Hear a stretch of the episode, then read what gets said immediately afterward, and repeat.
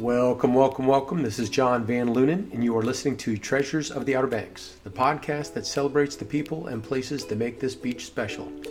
In this episode, I talked with Delia D'Ambra, who grew up in Manteo, graduated from Manteo High School, went to University of North Carolina, and after getting a degree in journalism, landed a few reporting jobs before creating her own podcast called CounterClock, which Rolling Stone Magazine recently named as one of the top twenty-five true crime podcasts.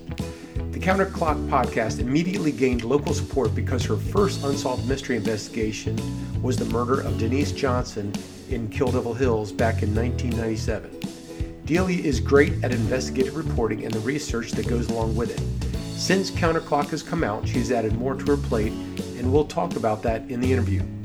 So sit back and listen in.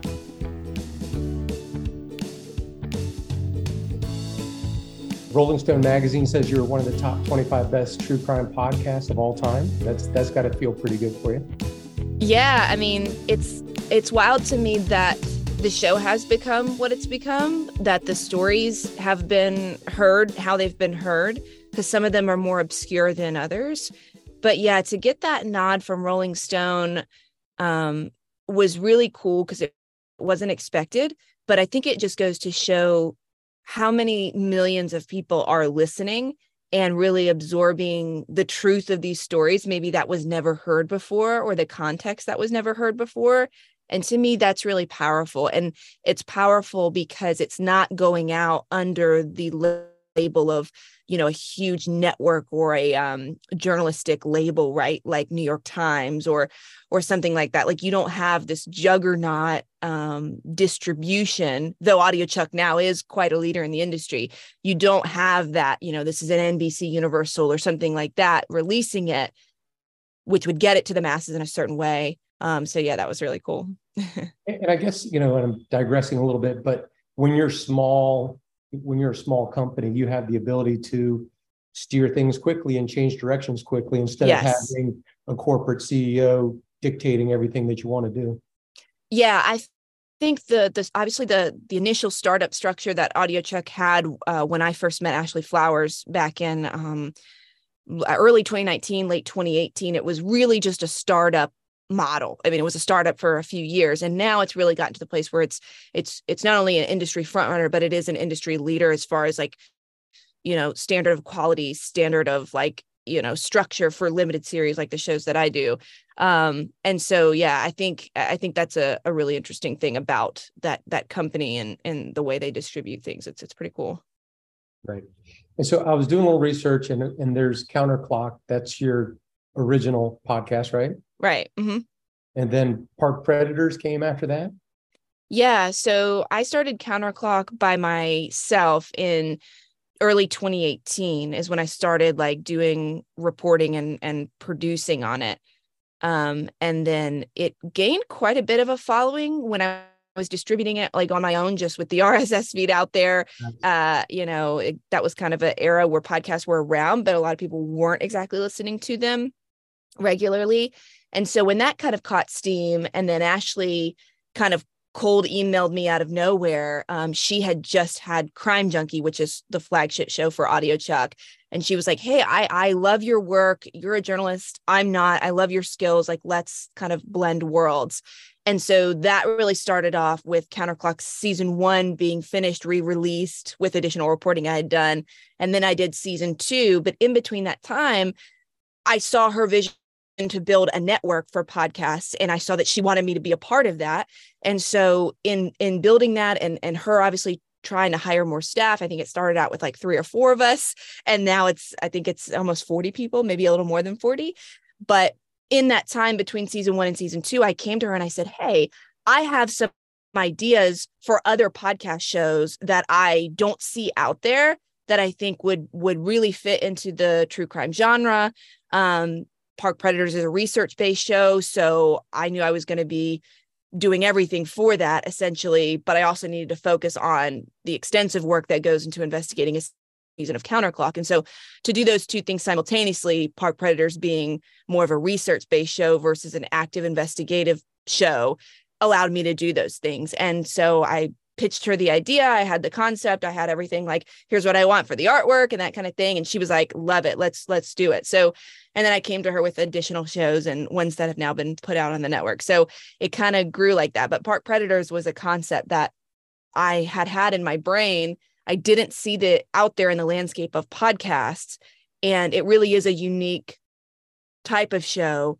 And it really pulls people into the, maybe the true crime genre that would not ordinarily listen to true crime content. We we have really been able to uh, put in front of outdoor people, outdoor enthusiasts, recreation folks, you know, that kind of thing that would ordinarily not listen, but they listen to that show regularly. And that's really cool to be able to reach a kind of a different demographic. Um, and I kind of knew that at the outset. I thought, mm, we're going to get more than just true crime people that listen to this show. Yeah, good one. Find your audience. Right. Um, there's also something called Dark Arenas, and I couldn't find much else about Dark Arenas. Can you tell me about that? Yeah, so Dark Arenas um, was a limited series um, interview-based show that initially uh, released back in, I believe, twenty nineteen or twenty, probably twenty twenty, um, to Stitcher Premium. It was a paywall release, and I believe it was nine episodes. But I did additional interviews, bumped up the total episodes to fifteen episodes, and that is going to release to wide audience, meaning on all distribution platforms. So it won't be, be behind that Stitcher Premium paywall. Um, those new episodes will release everywhere uh, this fall. So I was able to really like make it full and and and get additional um, folks that had listened behind the paywall. I was able to get additional interviews from really good sources because they had listened. And so it was like, hey, let's make this bigger and better. And then when we get it back from Stitcher, we'll release it to everybody. So yeah, it's a, it's a, it's interview based in that each episode is different. And I'm doing a one-on-one interview or interviewees um, with multiple interviewees about folks that work in what would be considered a dark arena, right? So maybe F B I agents who work in um, sex predator task forces, um, U S Marshals who do uh, fugitive hunting. Um, I talked to former director of the C I A. Um, so there's like this, this, this kind of specific ecosystem that these individuals work in, and it's quite dark, and it talks about what they do, but how what they do makes the world a, a better place. Right. Um, so yeah, it's really, it's really cool. I, I like it a lot. Yeah. James Altucher just had a great episode with a, uh, a, a New York City crime. Uh, what is, I don't know if she used to be considered a coroner or She mm. she'd go to the uh, she would show up on site, and yeah, New York City, a lot of deaths and a lot of crazy stories. Like uh, a coroner investigator. Usually they exactly. have like yeah. people that go out. Yeah, yeah. And uh, man, that was crazy. And she kind of touches upon the the this psychological stress that these yeah. people are under constantly. You know, so yeah, and. Some of the new episodes that have never been released before that will be released in the in the upcoming season. Um. You know, they are like some of these folks, it, it was just amazing. Like, um, I think one of them was a, uh, like a former head driver for George Bush. He was the Secret Service dedicated. He drove all of the limousines and cars that the president was in at all times in every country that he ever went to. And it's just like, wow, like the stress of that job and just you're dodging just his stories about, yeah, I don't want to give too much away, but his stories about just like, just, you know, we had to divert at the last second, like things that the general public has no idea are going on. And I think that's kind of what fascinates people about those types of interviews. Very cool. Um, so, you know, I'm, I'm doing my research on you and just trying to absorb as much information as possible. And the one yeah. word I come up with is prolific. You are just jamming it out. I mean, multiple shows, multiple, you know, you probably have, I guess, maybe at least one hundred recordings um, and in a very short period of time, right? So you started yeah.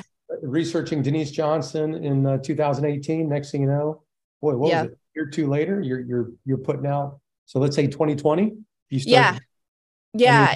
It was we are fast. Three years later and you're just jamming it out.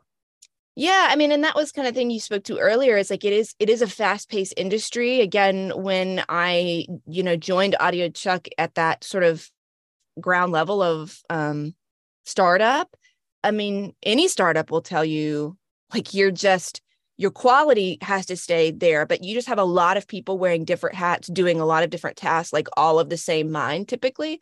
Um, and that really was the case. And I think just really finding and jiving with people, but also too, like I had been in journalism and, and what I would say, uh, you know, investigative and storytelling since the outset of my career. And in, in um, when I graduated from U N C Chapel Hill in, in twenty fourteen, and I dove right in and became like a field general assignment reporter and investigative reporter in Virginia for an N B C affiliate, and did two full years there, immediately transferred to South Florida, did four and a half years. So like I was in courts, I was in people's backyards, I was in like all of that was so like you go into the deep end. And so as so long as you can handle it, like you do learn so much, and it's so fast paced that I was really used to that, right? Like I was used to, okay, this person has said they're going to talk to me. I'm going to go now. Like I'm going to go now before, you know, something else comes up or, or they change their mind kind of thing. So yeah, it's, it's funny because people are like, how do you guys do it? And I'm like, but I was always doing it, and just in a different way. Like it, it was kind of a perfect storm where your education, your experiences, all yes. this kind of led to this point where we're at right now. Yeah. And I do. And I do tell people like, my career, what I've done, what I've been able to to build and, and create, like, though it has slowed in terms of like the pace, it has slowed, right? But like I do put so much time and energy into a season of, I mean, it's a year or more of my life. Sometimes with Denise Johnson, it's been five years. Like it's been, I am still working that that case. And so though it's fast paced, it doesn't change the amount of my time and energy that I put into him. Um, but yeah, to, to create new show concepts and then have those go out and then have teams of people work on them. Like, yeah, there is a certain point where those productions get away from me as an executive producer or me as the producer or host or whatever. And, and so that helps balance things out, I think. Right. So, so what came first? Was it, you know, was it the podcast or was it the investigation of an old crime? I mean, did you just start doing the investigation and say, you know what, this would make a great podcast? I know it was really simultaneous. I, um, so leading into like the end of twenty seventeen, I had listened to one or two kind of similar type podcasts, like in the sense that they were limited series, but they were really done by, um, what would be considered maybe like amateur. They weren't done by credentialed journalists. They were folks that were just kind of like exploring and learning. And I was like, oh, I like this about this. I like this about this. But like, I really think like instead of, you know, someone saying they had to take, you know, four weeks to find how to get a document, I'm like, well, I know how to do that. Like I can just do that a lot quicker. So, so I was like, oh, maybe I'll bring my skills and I will make a podcast investigating an unsolved crime and really tell it through the lens of, of my experience and like what I'm like the journey of doing it, but also like actually trying to find out information, right? Like actually trying to, to, to progress the case. And so when I was, I wasn't just gonna be like, oh, I'm going to Google JonBenet Ramsey, you know, or something that was just like completely over overdone. Um, I said, well, let me, you know, I'm here in South Florida. Let me do something where I like feel really confident. I have connections, like, cause I knew how important it is to leverage the relationships and connections and, you know, source potential that you have to build sources.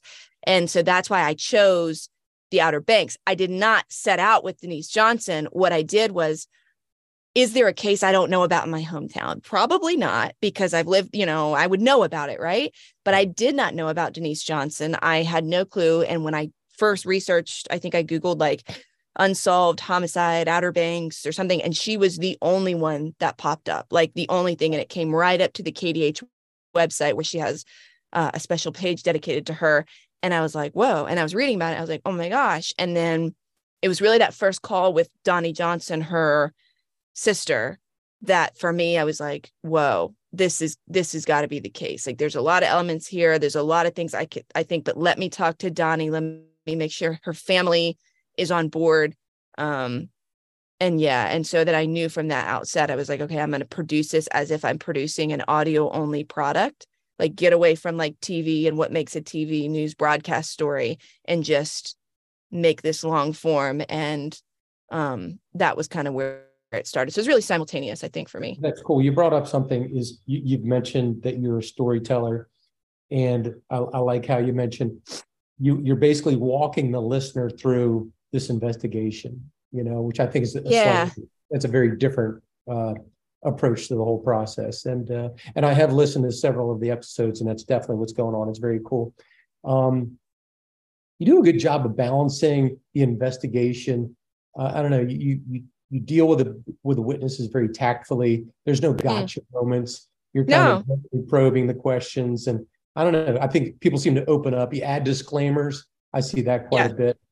Um, you know, I, I remember listening to one. I'm like, you know, that doesn't sound right to me. And you came right in and came gave a disclaimer. Sorry, my dog's barking. You're fine. Um, gave a disclaimer about, you know, this is what the witness said, but yeah, um, yeah. So it's it's very. It's obviously uh, there's an ethics part of it that's very important to you. What? Why is that? Um. Because I think it, it provides context, right? And with full context, I think inherently has integrity, right? Like if you provide everything contextually you need about an isolated one-on-one conversation that no one else was a part of, yeah. everything that preceded it, everything that came after it, everything that was happening uh, unspoken during it, then there's integrity in that. And you're yeah. not, you're not trapping this person. You're not parsing everything they say.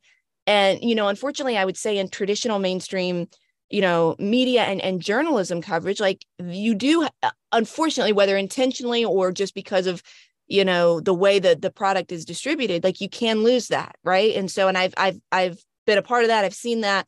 And so my outset with this was, how do I make sure that I always try and keep that? Right. And I think the length of the program, the ability to go longer, the ability to include more voices, like helps that. So yeah. that's, that's really big for me. But um, yeah. And I think like the format alone is really important, because something that's unique about audio storytelling like this, especially when you put it in an investigative frame, is you're not only the voice for you as the host, and you become this personality that the listener like identifies with, right? They're like, oh yeah, you know, Delia, go get it. Like they're, they're cheering for you. They're sad with you. They're mad with you, all of that.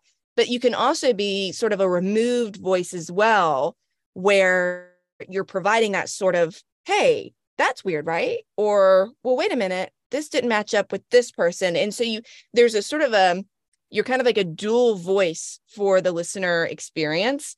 Um, and then you also have the voices of the actual interviewees saying, saying whatever they remember, heard, or saw. And so I don't have to narrate that for them. They can walk me through discovering what they discovered, or walk me through um, this secret that they've, they've kept for decades.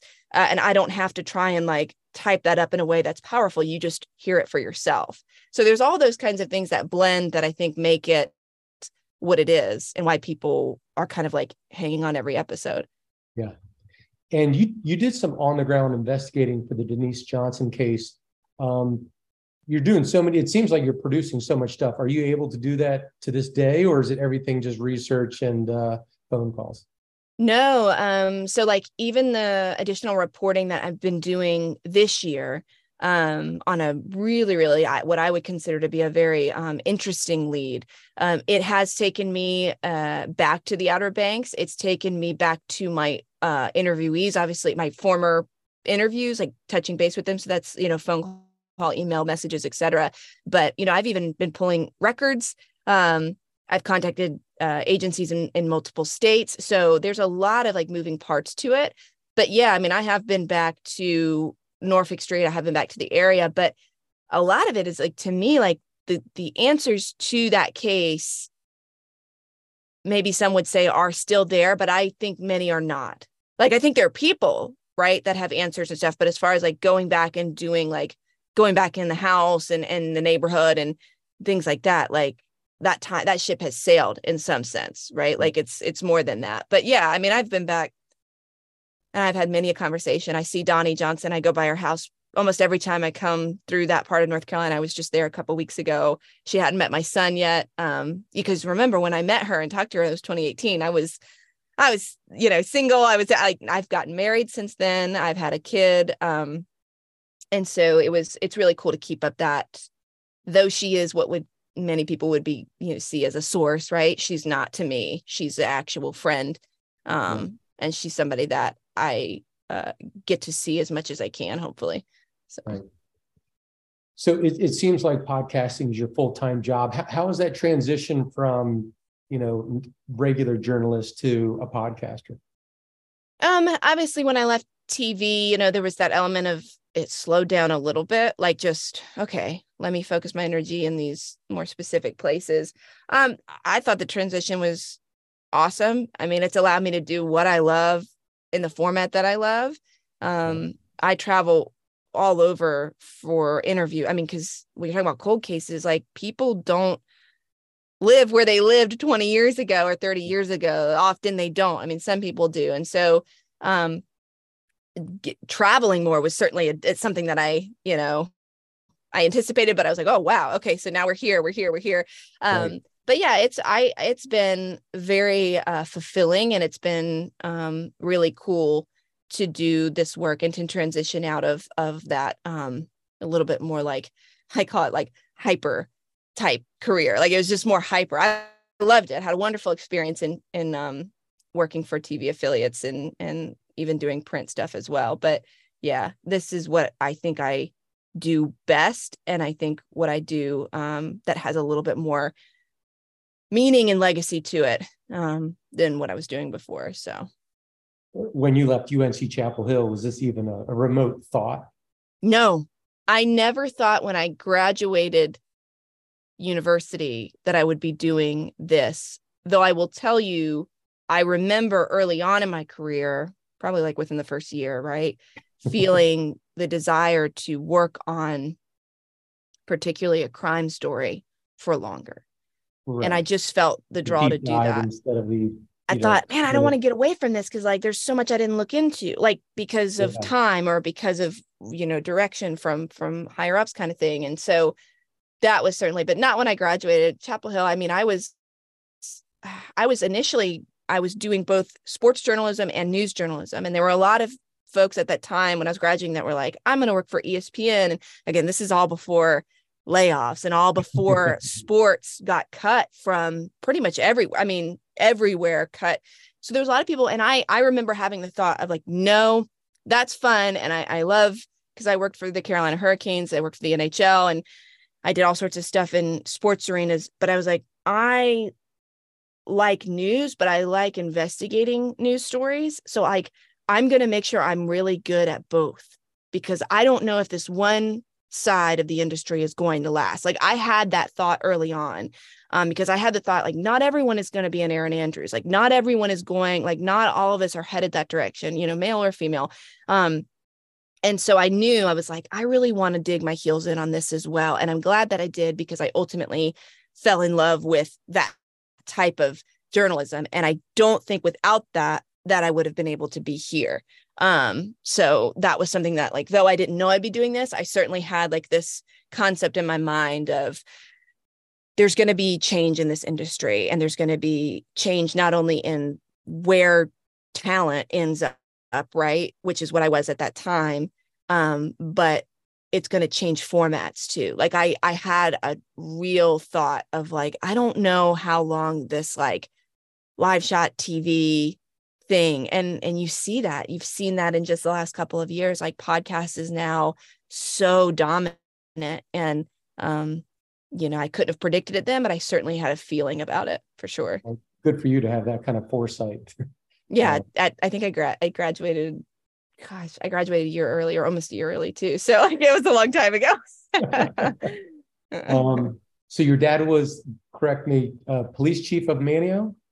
Yeah, my dad was chief in Manteo from, I think he took the job in either ninety-two or ninety. No, he took the job in ninety-seven, excuse me. And he retired in two thousand seven, two thousand eight timeframe. And does, does that, did that affect your, you know, crime, you know, uh, passion, so to speak, or? Not, not really. Um, and I do joke about this with him, because he wasn't, you know, my dad wasn't that homicide detective grizzled by, you know, thousands of cases. Um, but I did remember talking to him when I first started the Denise Johnson investigation. He's like, yeah, no, I remember that was obviously in K D H, so it wasn't his jurisdiction. But um, he had worked murders, but really it was, um, it's funny because when my dad first started his career in the eighties, he actually didn't become a law enforcement officer right away because he was too young, and he went undercover. He was an undercover narcotics agent, like embedded in a cartel um, for a few years. And so there's that like sense that he was like, he was doing investigations, right? Like, but he was doing them so covertly and, and like picking up, like, so I think maybe I got a little bit of that from him, right? Like, like sort of like, I'm going to embed myself into this place I've never been before and this thing I've never been for and like learn everything and talk to people and like, so I don't know, but um no, I wouldn't say that my dad's like community oriented policing, like police chief uh platform uh you know in um what do you call it motivated me to do this, but I think having that in his background um made me have an appreciation for what law enforcement does, but also knowing that like there were things in his career that he was like, man, why does this person do it that way? Or why is no one doing it? Like the question, he, the questions he had for the system he worked in, right. I certainly got that. Like he allowed me to see the lens of law enforcement in both for what it's good for and for what it's negative, what it's not good for.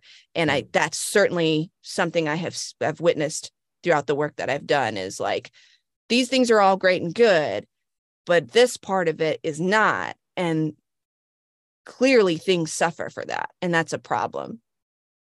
Right. And and I, I know there's a couple episodes where uh, the Denise Rod, uh, the, the Denise, sorry, the Denise, can't talk, the Denise Johnson people are saying, you know, the cops didn't do a very good job. And yeah, you know, that, that, that probably kills you a little bit like, oh God, they're getting a bad rap. You know, I'm going to, um, it is hard. And, and again, that comes back to the context, right? Like it's one thing to just let someone say like the cops screwed it up, they're terrible, blame them.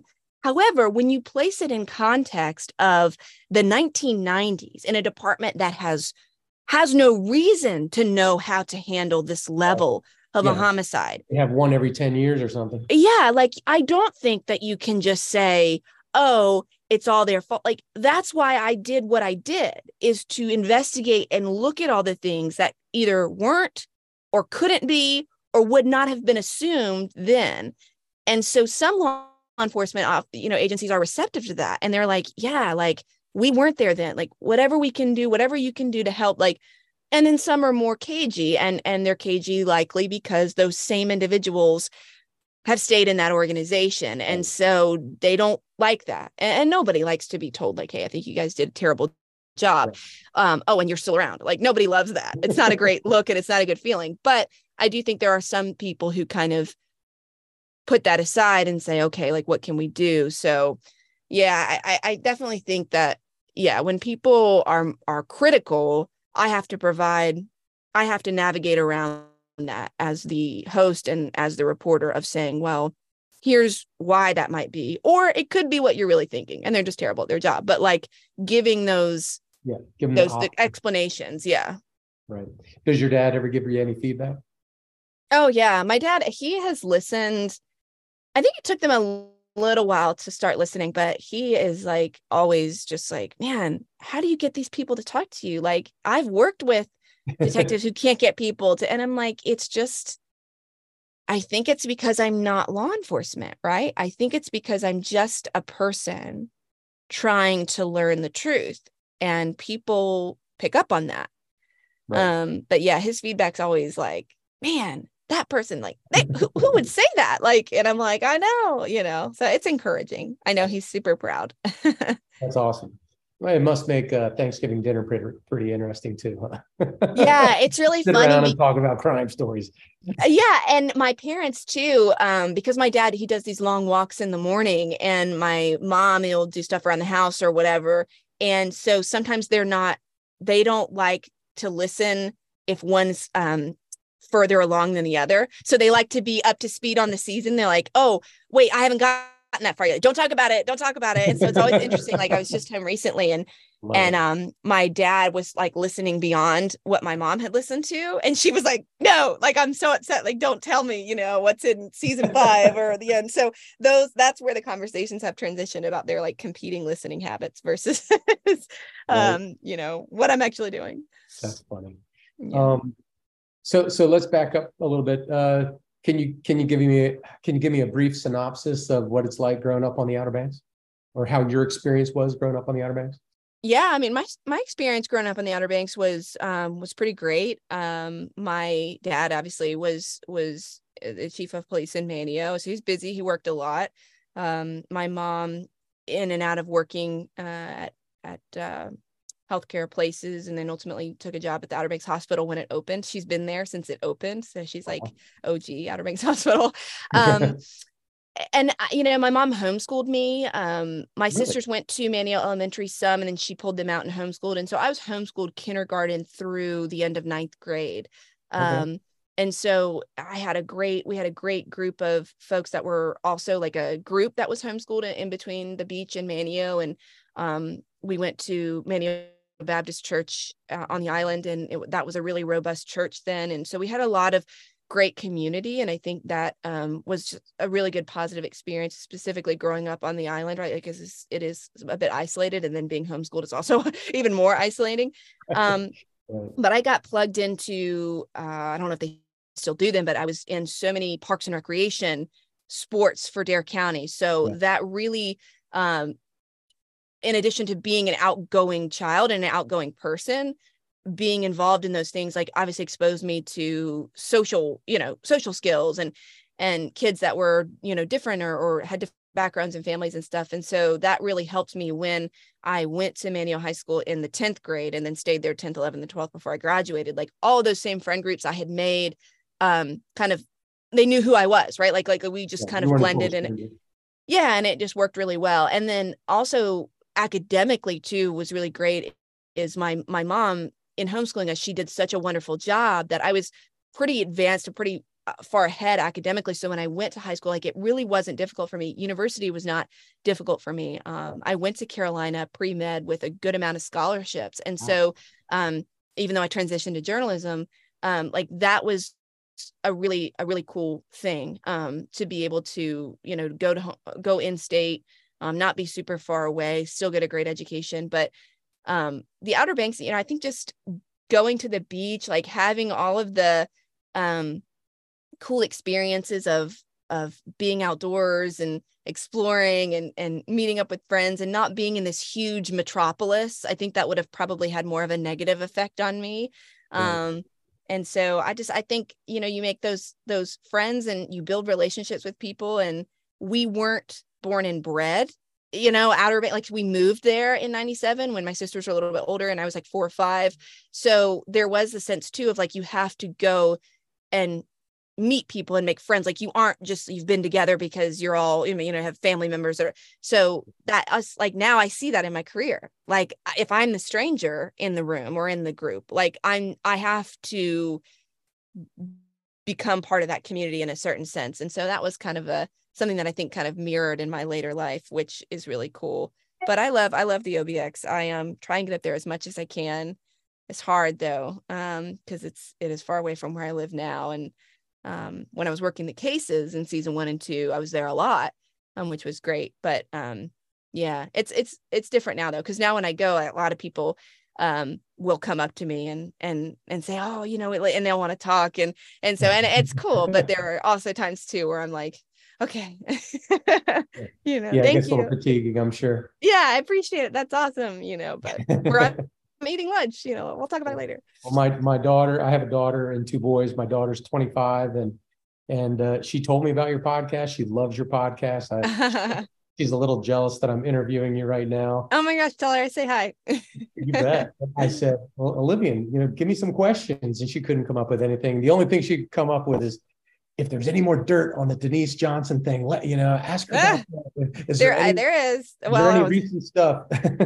There is. I literally, like I said, I've been working a, a lead or two since the start of this year. Um, and I'm hoping to put out additional content on it. I'm, I'm aiming to put out an additional like big update episode, maybe two from basically everything I've looked into and reported since the show came out, but specifically the, this lead um, that's like pretty substantial um, and law enforcement is aware of. So yeah, it's just a matter of working it. But um, until they solve it, I think it has to be worked, right? Like somebody's got to be doing it. I, I feel like you're very close. Just listening to the episodes, I feel like you guys are on top of it. So I hope that comes to a, a closure that everybody's going to be happy with. Mm-hmm. Or at least I guess having closure would make a lot of people happy, I think. Yeah. Um, so there are there any other podcast shows coming up? Any projects you might want to uh, put out there for us? No, really. Like, I mean, just working. I'm working season six of CounterClock, which will come out in spring of twenty twenty-four. So I'm yeah. like seven months into that investigation. Um, even though season five just came out in May, I work a year to year and a half ahead. So it's kind of staggered. Um, and then, yeah, I mean, I'm, I'm writing content for Park Predators season five, which comes out next summer, and season four is releasing now through the end of August. So it's, it's, it's like, it's very, it's very, um, working ahead of time. Um, but you know, I mean, AudioChuck, a lot of the shows that AudioChuck puts out, they have like a full rotation and schedule of, of, of great content. They have a good mix of limited series, which is really what my shows fall in the category of. They're not weekly uh, shows, um, but they have a whole mix of stuff. And and I've I've E P'd shows. Um, Strangeland is a really great investigative series. It has two seasons, um, and that's very similar to CounterClock. Um, and what did and, you say you did? You V P'd it? I executive produced E P. Okay, sorry. E P. So yeah, yeah. So like overseeing the in, like the reporting and the investigating team, and then the final product, you know, reflective of that.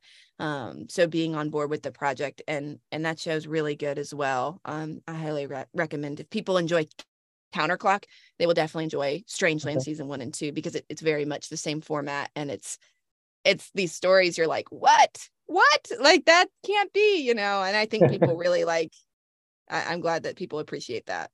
and, and you never seem to have a, a dearth of cases to look at. So you're always yeah. new stuff to, to report on, which I guess, you know, keeps, keeps the machine moving.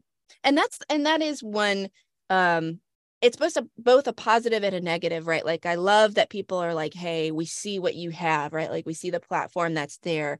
Can you help us? Can you look into this? And and I get a lot of messages, like dozens a week, from friends or family of, of murder victims who mm-hmm. are saying, please, can you do a season of CounterClock on this, or please? And, and um, I will say season six is a result of that exact thing. But obviously, like I can't do a whole season of CounterClock on every case that comes my way. Like there's just no capacity for that. And and the I don't even want to call it criteria. It's just a terrible way. But the the threshold to be met to do what I do on a case for CounterClock, there does have to be certain certain elements to it, right? Like the ability to access something, um, time, though it's not as much of a factor, like participation of family. Like I can't just have someone who's writing in saying, hey, I have no attachment to this case, but like, you should really look at this. Like, it's okay. Well, you're not connected to that. You know what I mean? And do they really want that to be done? And so there's a lot of that, but yeah, it is. It's so hard for me, because I'm like, I want to help everybody. Yeah. Like I do, I want to help everybody. Um, but at the same time, like there's a reality of it. So h- how long is your vetting process? You must be just overwhelmed with all these things. And it's just, yes, no, yes, no.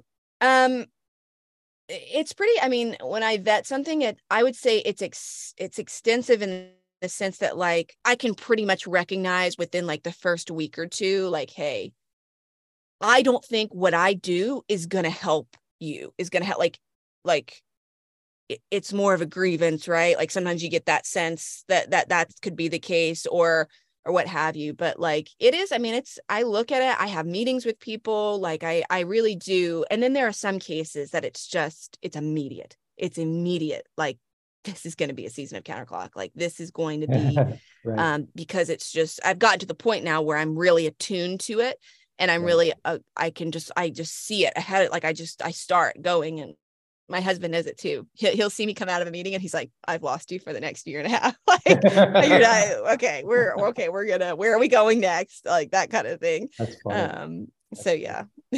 So uh, kind of wrapping things up real quick, you have a website. What what is it? Is it Delia D'Ambra?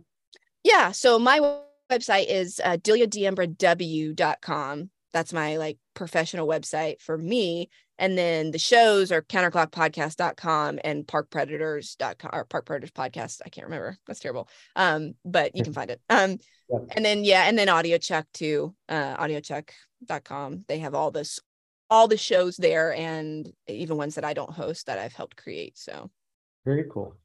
Very cool. Um, well, I appreciate your time, Delia. Yeah. This was great sitting down and talk with you. The name of the show is Treasures of the Outer Banks. And even though you don't live here anymore, you're definitely a treasure. We're, we're proud of you. We're happy for you. And we uh, hope you, you know, we, we wish you the best going forward from here. Thank you so much. I was so glad to be here. A big thank you to Delia for sitting down for this interview. I greatly appreciate it. And again, it's very exciting to see her have this kind of success. As an aside, it shows you how hustle can convert to success.